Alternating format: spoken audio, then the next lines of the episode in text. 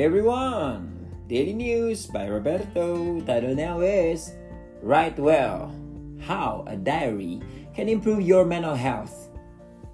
Do you sometimes feel angry, sad, or lonely at the end of a difficult day? Many of us look for ways to make ourselves feel better, perhaps by exercising, cooking, reading, or watching TV.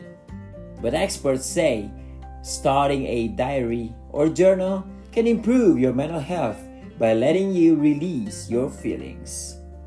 It's simply writing down your thoughts and feelings to understand them more clearly, according to the University of Rochester Medical Center in the US. Talking to your diary by writing things down can be as good as talking to another person, Julia Samuel, who helps people with their mental health problems, told the BBC. Writing in a diary helps you to control your feelings and reduce stress and can sometimes help you solve problems, Samuel said. Doctors sometimes recommend diary writing to help people with mental health problems. It might also help your physical health. Research has found that people who keep diaries have fewer doctor visits and may even show reduced symptoms of some long term diseases. Writer Anthony Quinn says there are other great advantages to keeping a diary.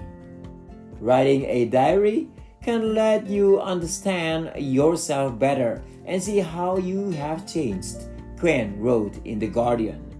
He said diaries can even be used instead of social media.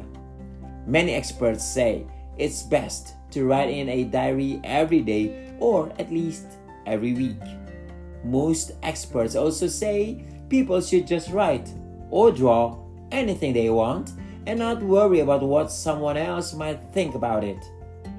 Look at your writing time as personal relaxation time, says the University of Rochester.